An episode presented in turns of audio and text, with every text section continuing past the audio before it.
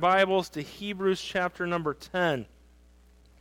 Now, I don't like what, I've got to figure something out here this morning.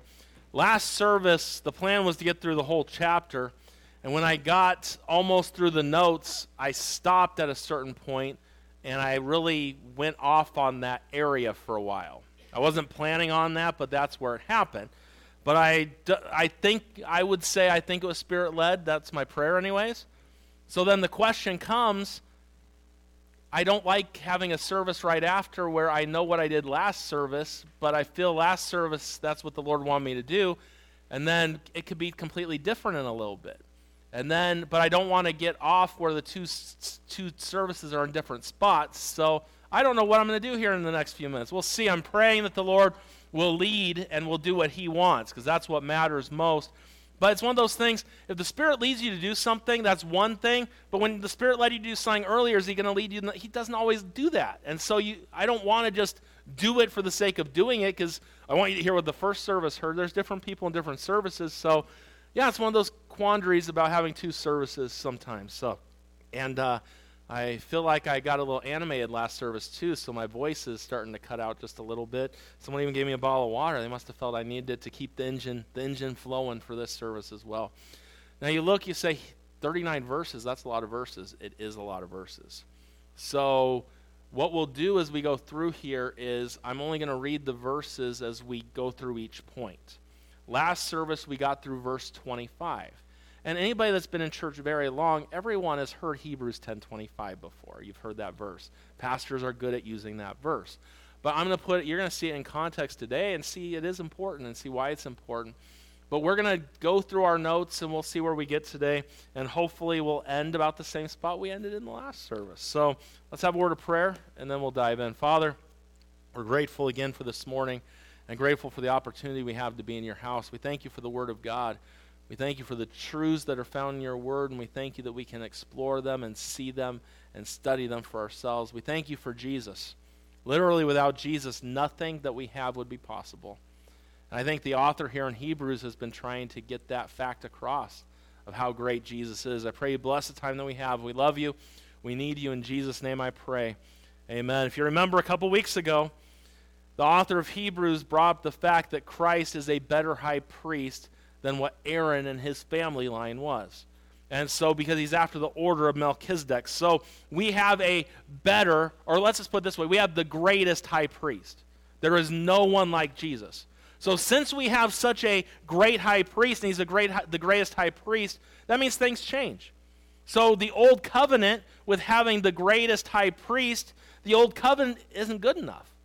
It means there had to be a better covenant. And we've studied over a couple weeks ago the fact the new covenant is better because the promises that God makes. If you remember with the old covenant, God told Israel, this is my laws, this is what I want you to do. And then they said, we'll do what you say. And then shortly after that, they make the golden calf, they do different things, they don't follow and do what they told God they would do. So God said in the book of Jeremiah thirty-one that he would give them a new heart. And that new heart that he would give them, what would happen is it would change everything. And really, that's what we need today, a new heart, right? We look at our laws today. What government is trying to do is pass more laws because they feel if they pass more laws, people will do them. That's not true, because the people who try to do what's right will try to follow the laws, but then those who break the law are still going to break the law. That's why you can take all the guns away. But the bad people that will find ways to get guns will still have them because that's what they do. And you see, the problem is not in a gun in itself. The problem is the heart. And so God says, I'm going to give them a new heart. I'm going to put my spirit in them. Instead of the people saying, we will, God says, I will. And God's promises are greater than our promises ever could be. So we see the fact that we have the greatest high priest, which gave us a better covenant. The new covenant is better than the old covenant. And not only did it give us a better covenant, but it comes from a better sanctuary. The temple here on earth, it was good, right? But it was made with hands. It's going to fall apart. No one even knows where it is today. But in heaven, that's a great sanctuary. That's the perfect place to have the sanctuary. So we see, since we have the greatest high priest, we have the better covenant, we have a better sanctuary, which leads us to today, the fact that we have a greater sacrifice, or the greatest sacrifice. And so, with that in mind, that's what we're going to look at this morning. There was a teenage boy whose mom went away for a visit, and he found himself having some time on his hands. And this was before video games or anything like that, so he decided to read a book from the family library. What, what are the odds right there? His mother was a devout Christian, so the boy knew that mom's library was going to have all these books, and in them was going to be a, basically a sermon at the beginning and an application at the end with a cool story in the middle. So he picked up a book and started reading it. And when he was reading the book, he came across this phrase in the book, the finished work of Christ. It struck him with unusual power, the finished work of Christ. He started to think within himself, why does the author use this expression? He thought, why not use the atoning work of Christ or the propitiatory work of Christ? For a teenager to know what the propitiatory work of Christ is, that's a big word for them to know. I still don't even fully get that word. But that's, and he asked those questions to himself, and he started thinking about it. And as he was thinking about it, he thought about how Jesus said on the cross, "It is finished." And when that flashed in his mind, he realized that the work of salvation was complete in Jesus Christ. So this is what he said. If the whole work was finished and the whole debt paid, what's left for me to do? He fell to his knees and he received Christ as his Savior and the fullness of, or the forgiveness of his sins. And that's how Hudson Taylor, the great missionary, got saved. Because of that phrase, the finished work of Jesus Christ gri- gripped his heart. And you realize today, there are many re- religions out there. And in a lot of religion today, they say you need to do this and do this to go to heaven. You have to keep this or keep that. But what the Bible says is Jesus Christ paid the price, he completed it, and we put our trust in him. Our righteousness is as filthy rags. I go to the rescue mission almost every Tuesday, and I use that illustration often, because as I drive up down there, I'll look at the side of the streets and see all the trash and the garbage. There's garbage all over on the streets over there. But my righteousness compared to the holy God is like that trash on the side of the street. That's the best I could give God. There are many people that keep trying to give God this and give God this, and it will never be enough because Christ is enough. As we look at chapter ten today, we're going to look at this thing about Christ being the greatest sacrifice. So we'll go number, point number one, and then we're going to read the ten verses, and then we'll continue on from there. Point number one today, we see that Christ's sacrifice takes away sin. Christ's sacrifice takes away sin. Let's read, starting in verse number one, Hebrews chapter number ten, verse number one. The Bible says, "For the law, having a shadow of good things to come, and not the very image of the thing, can never with those sacrifices which they offer year by year continually make the comers thereunto perfect. For then would not have they would have ceased to be offered, because that the worshipers, once purged, should have no more conscience of sins. But in those sacrifices there is a remembrance again made of sin every year. For it is not possible that the blood of bulls and of goats should take away sin." So as we look here this morning, and we'll keep reading here in just a moment, do you know what man's greatest problem is? Are you ready? Man's greatest problem. Sin. That is man's greatest problem. There is no greater problem than sin. Sin literally messed everything up. Think about this. If there were no sin, there would be no evening news. If there was no sin, we wouldn't need police officers. If there was no sin, the world would be perfect. And it was till sin entered into the picture. See, with our kids, I've mentioned it in the past. I have never had to sit my kids down and be like, all right, I'm going to teach you how to disobey me today. This is how, William, this is how you disobey. William, this is how you fight with your brothers and sisters. This is how you be selfish. We've never had to do that, right? Because it comes naturally in us to sin. That's why as parents you teach your children the right things to do. Because naturally they're going to do the wrong thing because that sin nature that is inside of all of us. Sin is the greatest problem that we have. Which means what we need more than anything is something or someone to take that sin away. Now when we look at this, we see letter A, the need for a better sacrifice. We read here in the beginning of this, of this passage, we see that the law having a shadow of good things to come, the law as it was mentioned, and as we see the law, it just pictured something greater coming. All the sacrifices that were made in the temple or in the tabernacle were a picture of something greater coming later. Now, I can use this example still for a while, but it's going to get to the point, as I get older, I can't use this example anymore. But the example is this. How many of you remember those old slides? Yeah, some of you remember those old slides.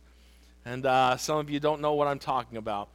But those old slides, if you take the slide by itself and you hold it up to light, you kind of get kind of what's there, but you really don't see what's all there. What you need is the projector. And when you put in the projector, boom, you see the whole thing, right?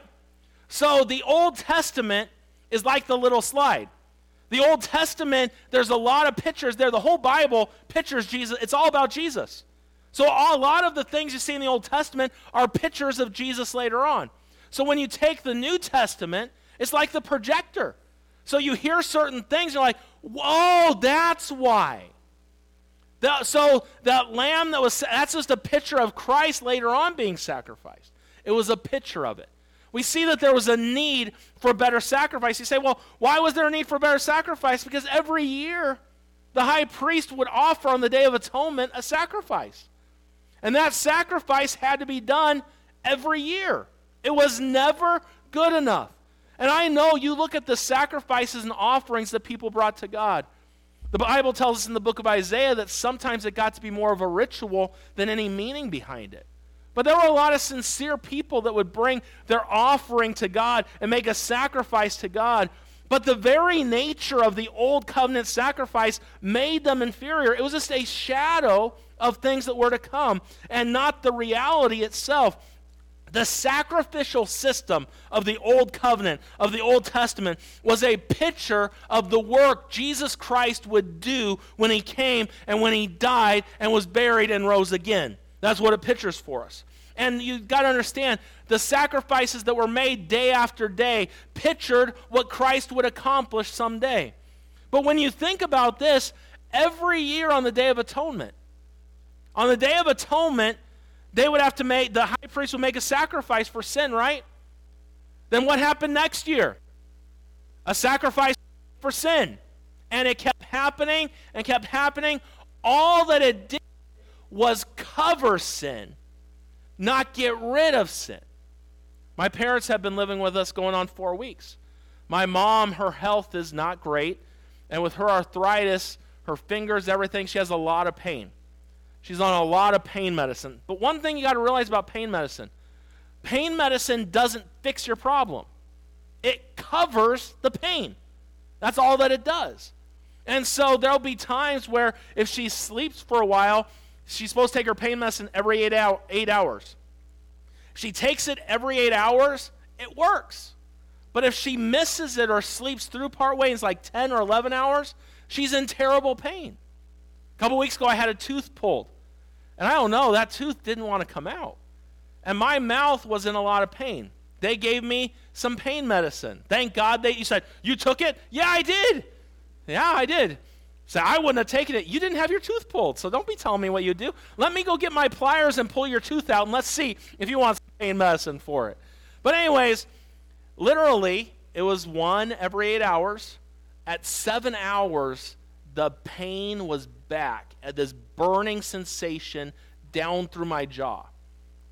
Because what does pain, it just covers it. It doesn't fix the problem. what the Old Testament sacrifices did, it covered it till next year. But what happens? Okay, let's use that pain example. So you might forget for a little bit of time that you have pain. And then when the pain medication wears off, you remember the fact that you have pain, right? So where every year they, they might forget for a little bit of time their sin, every year their sin was reminded. It was right before their eyes because of the sacrifices that had to be made for their sin. So literally they're reminded every year of their sin, remembering their sin. So there was a need for a greater sacrifice, which leads us to letter B, the fact that God did provide a better sacrifice for us. Look at verse five through verse number nine. Look at what it says. It says there, wherefore when he, this is talking about Jesus, when he came into the world, look what it says, he said, sacrifice and offering thou wouldest not, but a body thou hast prepared me.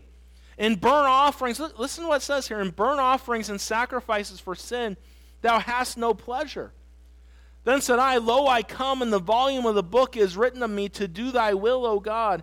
Above when he said, sacrifice and offering, and burnt offerings, and offering for sin, thou wouldest not, neither hast pleasure therein, which are offered by the law. Then he said, lo, I come to do thy will, O God. He that taketh away the first, that he may establish the second.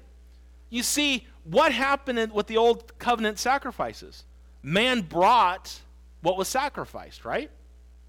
So each year or whenever the sacrifices were made, man would bring a lamb, they would bring a goat, they'd bring their turtle doves, they would bring whatever they're bringing for the sacrifice, right? So what God did was God set a sacrifice. You remember how Abraham took his son and took him up on Mount Moriah in Genesis twenty-two? And when they're there, basically um, Isaac's like... Um, The wood, the fire, where's the sacrifice? And what did Abraham prophetically say? God will provide himself a lamb. Literally, what God did, God gave us Jesus to be the sacrifice. Man did all the Old Testament sacrifices. God gave his son to be the new sacrifice. And when we look at this, when we see the word sacrifice through here, it says sacrifice and offering. That's talking about the animals that were sacrificed, the offerings that were made. And, you know, sometimes we'll see, we see twice between verse five and verse nine, we see that it says that God takes no pleasure in the old covenant sacrifices. That doesn't give us the idea that they were wrong to sacrifice those things. But what it kind of gives us the idea is that God is more impressed and God is bigger on, didn't what did he say to Saul? Remember how Saul was supposed to kill Amalek and all the Amalekites? And then Samuel comes along and he hears the sheep in the background.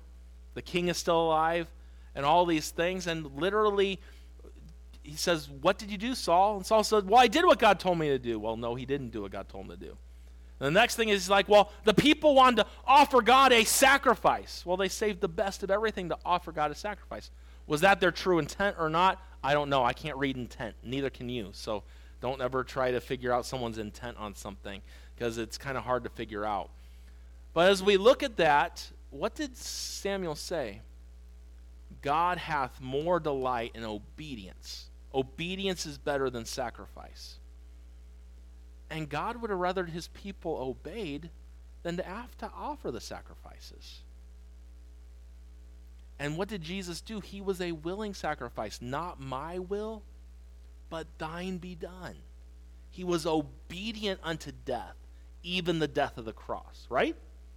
So we see the fact that Christ became our sacrifice. And why did we need him to? Because we needed a better sacrifice. And God provided a better sacrifice, which leads to letter C, and we're almost through point number one, the effectiveness of the better sacrifice. Now, when we look at effectiveness of things, you know, we could look back over the past couple years, and we'll talk about COVID here for a second. You realize they're coming out with a new booster shot.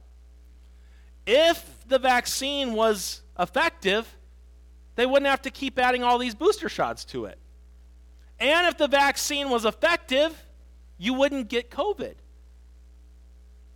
That's it's not fully effective. And you say, well, it keeps certain people out, whatever the case may be. And I'm not saying I'm for or against. Last service, I had some people amening because you mentioned, just stop. You, you pray to God and you do what God leads you to do. And don't judge someone else based on what they do. You do what God leads you to do and leave everyone else alone, okay? That's how it th- does leave it that way. You say, well, what did you do? You can ask me in my office and I'll ask you later on what I did. But that's that's not the point. If it was fully effective, then you would have to take it once and you would never get COVID. But that's not the case. If the Old Testament sacrifices were effective, it wouldn't have to have been done every year. It would have been one and done. So because of Jesus Christ becoming our sacrifice, look at how effective it is in verse number ten. Look what it says. It says, by the which will we are sanctified through the offering of the body of Jesus Christ once for all. Do you see that right there? So the fact is, his sacrifice is effective because literally he had to do it one time. And in doing it one time, we have been set apart, we've been sanctified. Never to be done again. We never have to go and offer another offering next year. Christ's offering that he offered one time was effective for all of us. And for anyone that will come to him for salvation, it's effective. Isn't that a blessing this morning? That's a blessing this morning when you read that through here. It's effective. And you think about this, the, all that the old covenant could do, the old sacrifice, literally, it was just repeated, repeated, and ceremonially they were cleansed. They were not cleansed like we are today till Jesus died. You know, I could give you a whole big lesson and go deep into this, but it might be too deep for some of you and it might be too deep for me. But, you know, there are those, I was talking, Johnny and I were talking the other day about dispensationalism and hyper-dispensationalism and things like that. And you say, what do you, what do you need to know about that stuff? If you don't know anything about that word, that's awesome. Just stay that way. You don't need to know. Some, a lot of, a lot of religion just corrupts people and things, but hyper-dispensationalists believe that in the Old Testament you were differently than in the New Testament. Hyper-dispensationalists would say that you had to obey God in order to get to heaven in the Old Testament. But according to the Bible, that God does not change. He's always the same, right? So I believe the way you got saved in the Old Testament is the same way you got saved in the New Testament. There's only one way, Jesus. We look back to Jesus, they look forward to Jesus. But you notice they were in Abraham's bosom till Jesus died. They had to wait till the sacrifice was made to go.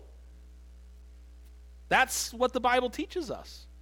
His sacrifice had to be made. It was effective, and those who had trusted him before, they went to be with him. They were taken from Abraham's bosom and taken to paradise with the Lord. His blood, his sacrifice is effective today. There are many religions. Catholicism is a big one. You'll notice, though, you'll walk into a Catholic church and you see Jesus is still hanging on the cross.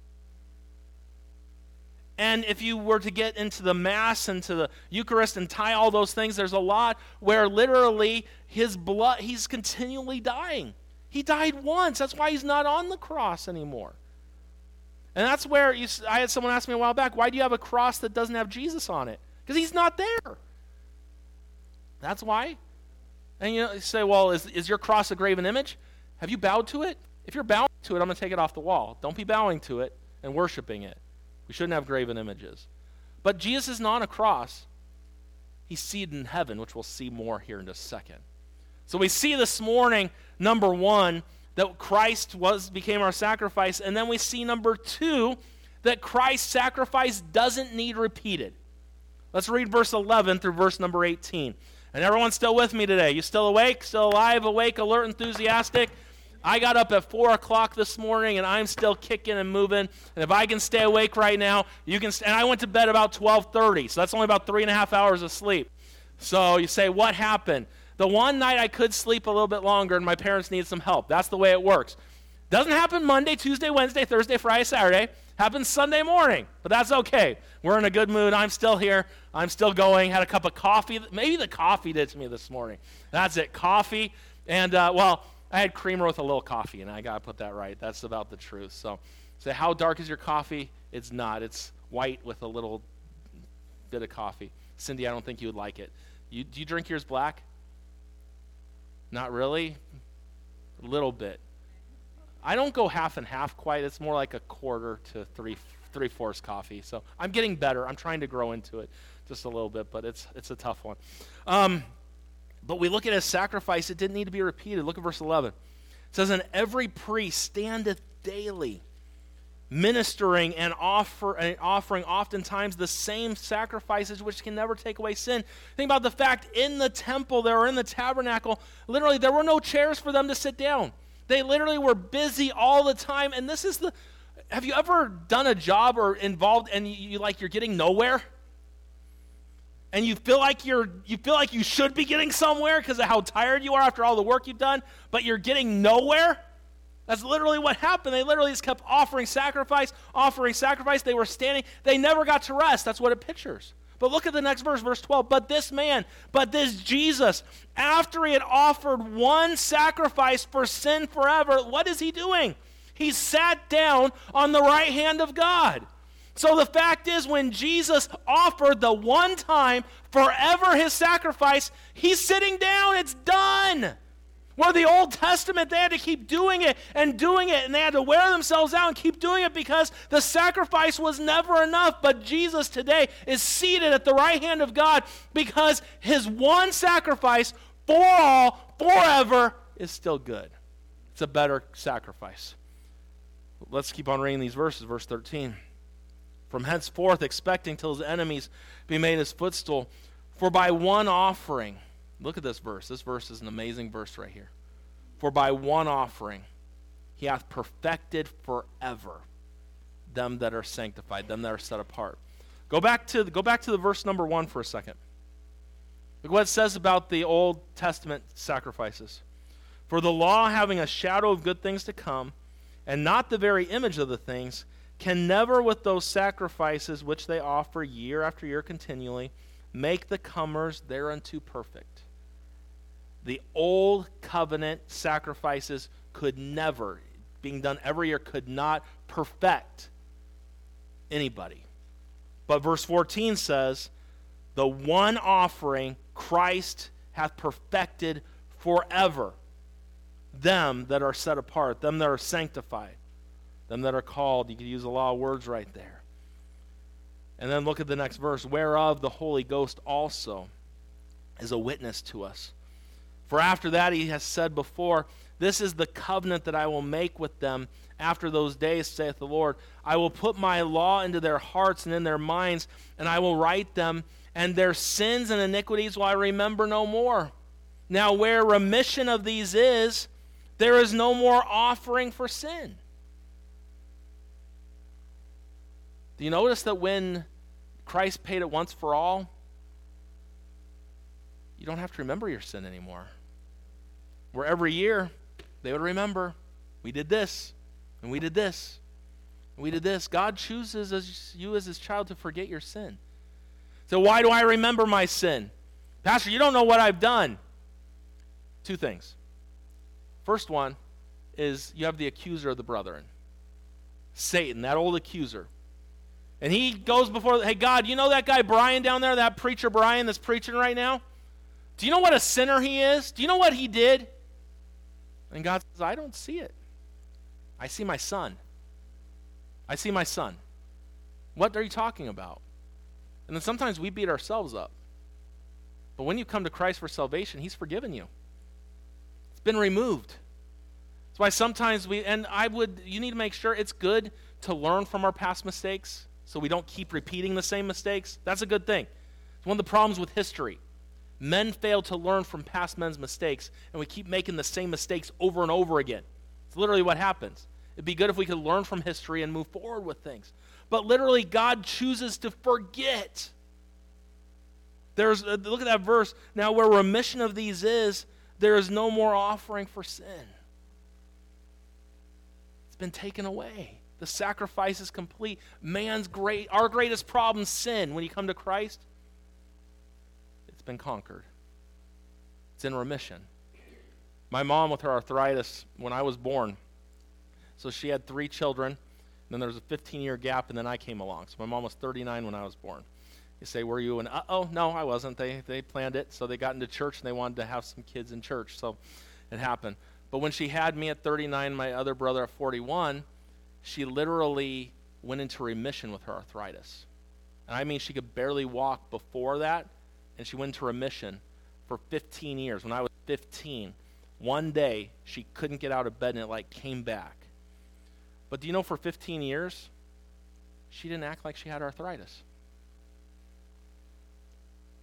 Now, were her fingers still out of, still messed up? There was some mess up with them, but there was no pain. And there might be some scars in your life from some of the sin in your life, but the Lord gets rid of it. And literally, she lived her life for fifteen years with it gone. No medicine, didn't even think of it being there, because it was in remission.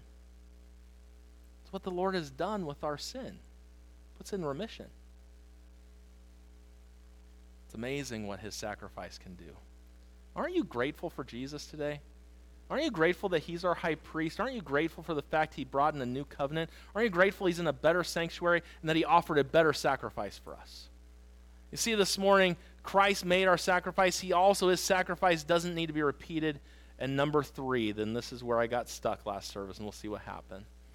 Christ's sacrifice opens the way to God. You'll notice, think back with me to the Old Testament. So you had, we mentioned the first part of the tabernacle, and then the holiest of all, as, as it's referred to. The outer, the outer sanctuary. Literally, the priests did their work there. And one time a year, the high priest could go into the holiest of all. And he offered a sacrifice on the Day of Atonement. Now, this was not just some light thing. No one just, not, no Jew could just walk up and go into the holiest of all and say, I'm here to talk to God. He would have been dead. In fact, if the high priest didn't do it God's way, he could have been struck dead. And then if uh, someone else heard that he had fallen and died and they walked in to go get him, they would die because you couldn't enter. There was that veil between the holiest of all and the outer sanctuary. And that was God's protection for that time. And so when the high priest would go in, they literally had a rope around his foot, and there were bells at the bottom of his clothes, so that when he was in there, you could hear the bells to know he's alive. And then if he were to die, you would pull him out by the rope, because you're not going in there. Because if you go in there, you're going to die. So literally an Old Testament, Old Covenant Jew, or anybody, anybody, would never, never, Never. You get that? You got it now? They would never go into the holiest of all. Because if they did, they would die. Look at what verse nineteen says. Just look at this verse and think on this for a second. Look at verse nineteen. It says, having therefore, brethren, boldness. That word confidence. Having therefore, brethren, confidence to enter into the holiest. That's talking about the holiest of all. Could an old, in that old covenant, would anybody just boldly or confidently? I don't think the priest, even if they washed their hands in the laver there, b- brought in a sacrifice, I don't know if they were ever comfortable going into the holiest of all. I wouldn't be. But it says, look at it again, having therefore, brethren, boldness or confidence to enter into the holiest by the blood of Jesus, by a new and living way which he hath consecrated for us through the veil, that is to say, his flesh. So literally think about this. And remember, when Jesus died and he cried out on the cross, and it is finished, what happened? The temple veil was rent in two. And that separation between the outer sanctuary and the holiest of all was broken because of what Jesus Christ did. Literally today, think with me for a second. Because of Christ's blood, you and I can now confidently come before the holiest of all. Where, think about this, before that time, you would die entering that area. And today, because of the sacrifice that was made, you can go to God through Jesus Christ today.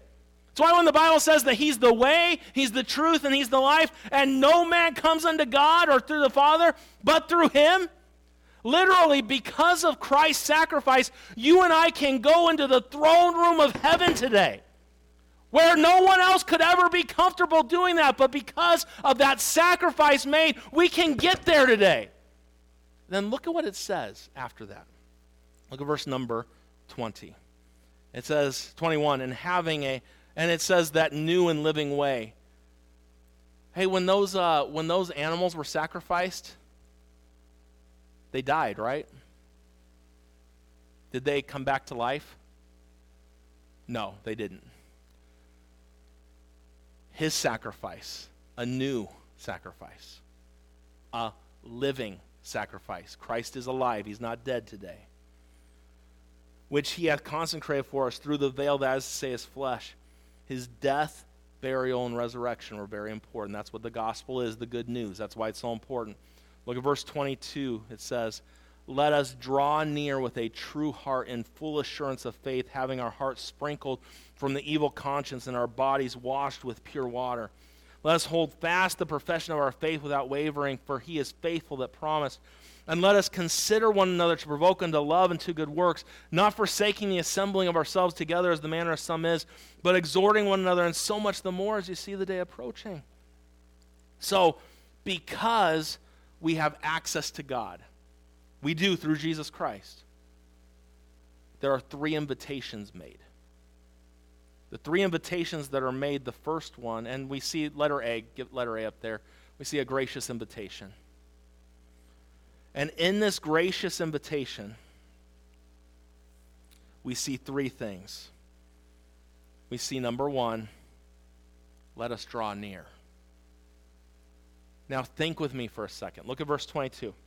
Let us draw near. Now, not, I've, I have a lot of commentaries. And I study my a lot. I look at commentaries a lot on things. And I would say seven out of ten, eight out of ten.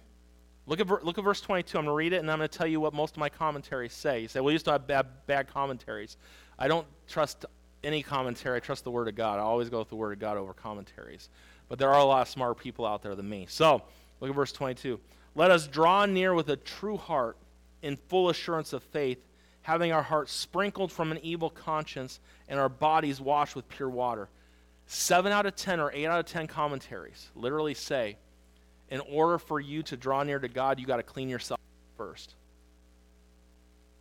Isn't that the whole problem? You cannot clean yourself up, right? Am I wrong? You can't clean yourself up.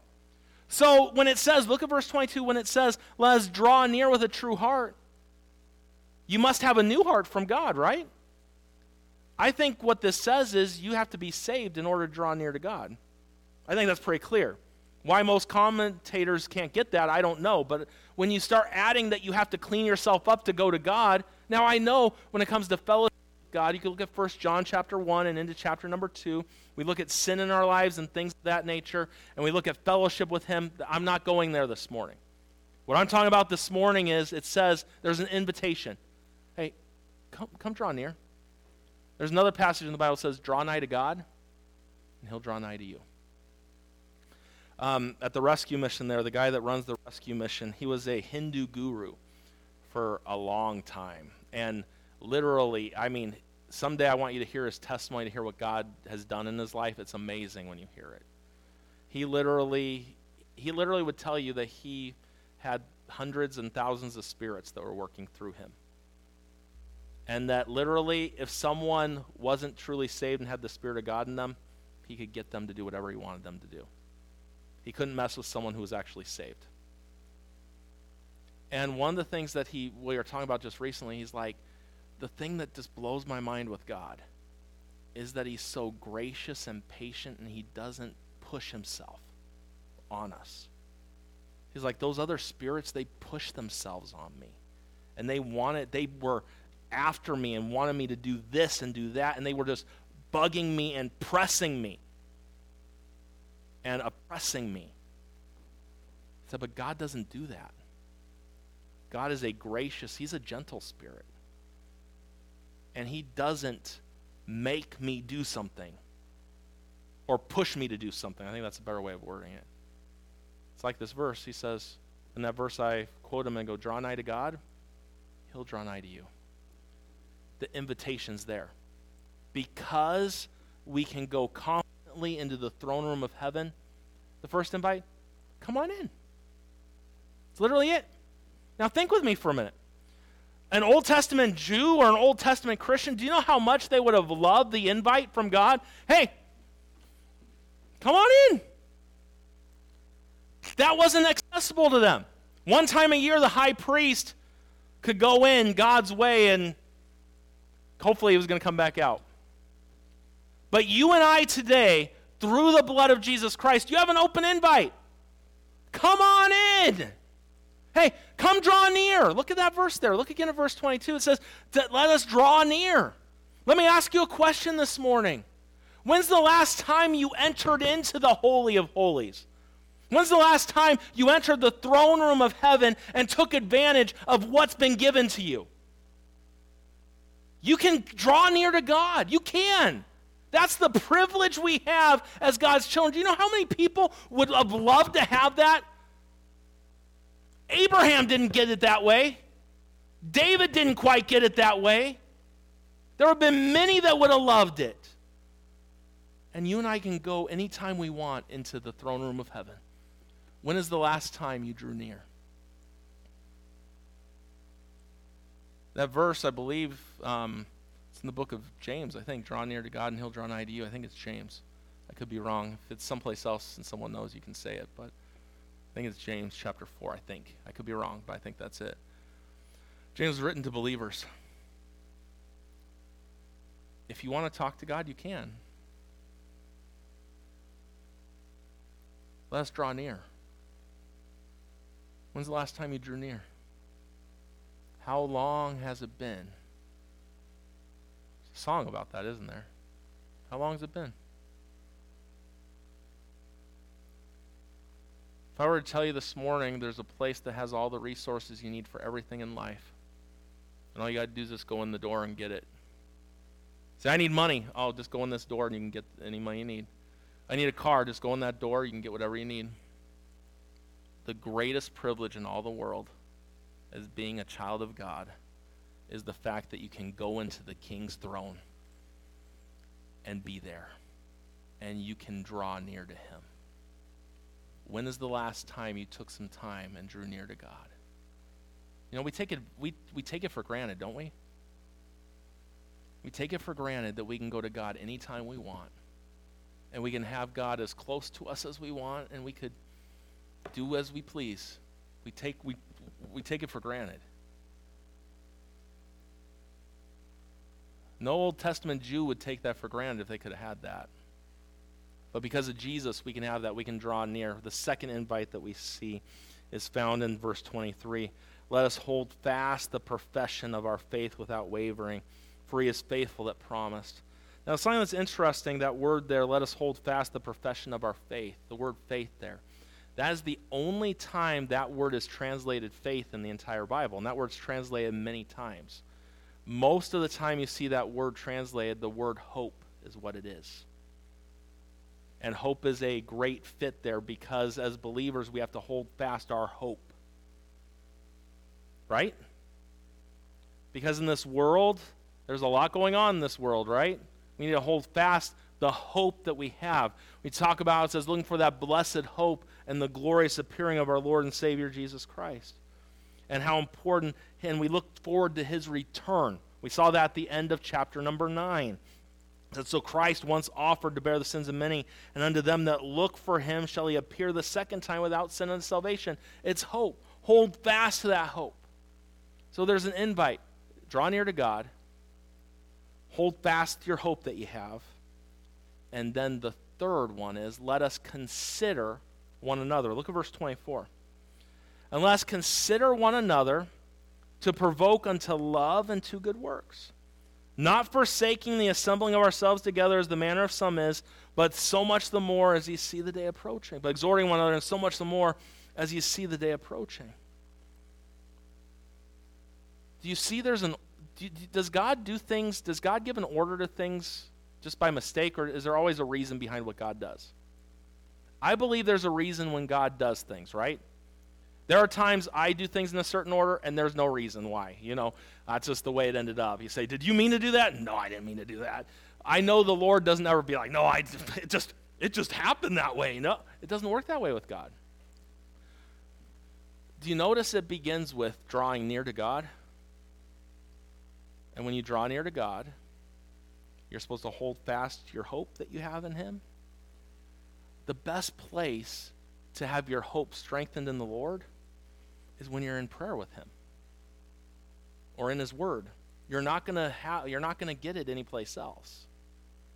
And then we see that we are to let us consider one another. That's why church is important. Do you realize church is important today? I don't care what people tell you. Church is still important today. And if the manner of some is, is to forsake the assembly, that's what the manner of some is. You should be, church is important. But church is more than you just sitting in a chair. We're supposed to be provoking one another to love and good works. Now, I know some of you provoke people to certain things. That's not, that's not what we're trying to do. If you're provoking people to anger and wrath, that's not a good thing with God's people, and that's not what we should be striving to do. And you say, well, it says provoke. That's not what it means. It means to, pr- to provoke them to do good. Because what happens, not everyone is in their prayer closet where they should be. And not everyone is holding fast to their hope. And they need someone to come alongside them to consider them enough to help them do the same thing. That it's this church thing, it's a big thing. And we look today, and you can have whatever opinion you want, and you're not the one preaching, so you can have your own opinion. That's fine. It says not to forsake the assembling of yourselves together. You're like, well, how much should I be in church? You need to figure that out for yourself. I'm not your Holy Spirit. But I'll tell you what my opinion is. I'm just telling you my opinion. Let's say I went to a church that had one service a week. And there are a lot of churches that do. They'll have one service a week, and they might do, you know, some of those bigger churches, they'll have a Saturday night, and then they have a Sunday, and it's the same service. They just have like five of them. So if that's my church, I would go t- to one service. Not all five of them, because it's the same thing. I would go to one service because I'm not forsaking the assembling of myself together. Some churches have a big, you know, big Sunday morning service. Then they have like a small group during the week. So if that was my church, that's what I would do because I'm going to be a part of what my church does. If my church has two a week, three a week, I'm going to go when my church has church because I'm a part of that church. And so where you draw that line, you figure it out. But if you just come and sit at church and do nothing, you're not fulfilling what God wants you to either. Some people will come in five minutes late just to sit down so they can, like, you know, you checked in with God. Here we go, God. I checked in. I'm here. You do your Facebook check-in. I made it to church. And then as soon as pastor says amen, and then you realize, oh, he's still got announcements. Then he gets the announcements done. You're the first one gone. And I realize there are some people in here, you do have other places you minister. I get that. And you might, on a Sunday, you might be, I get that. But we should be provoking one another to good works. It's important. Church is important. It used to be not that long ago that you were considered a good Christian if you went to church three times a week. Nowadays, you look at most churches, you're considered a good Christian if you go once a month. What are our children going to do? Look at how faithful you are and tell me how faithful your children are going to be someday. It's important.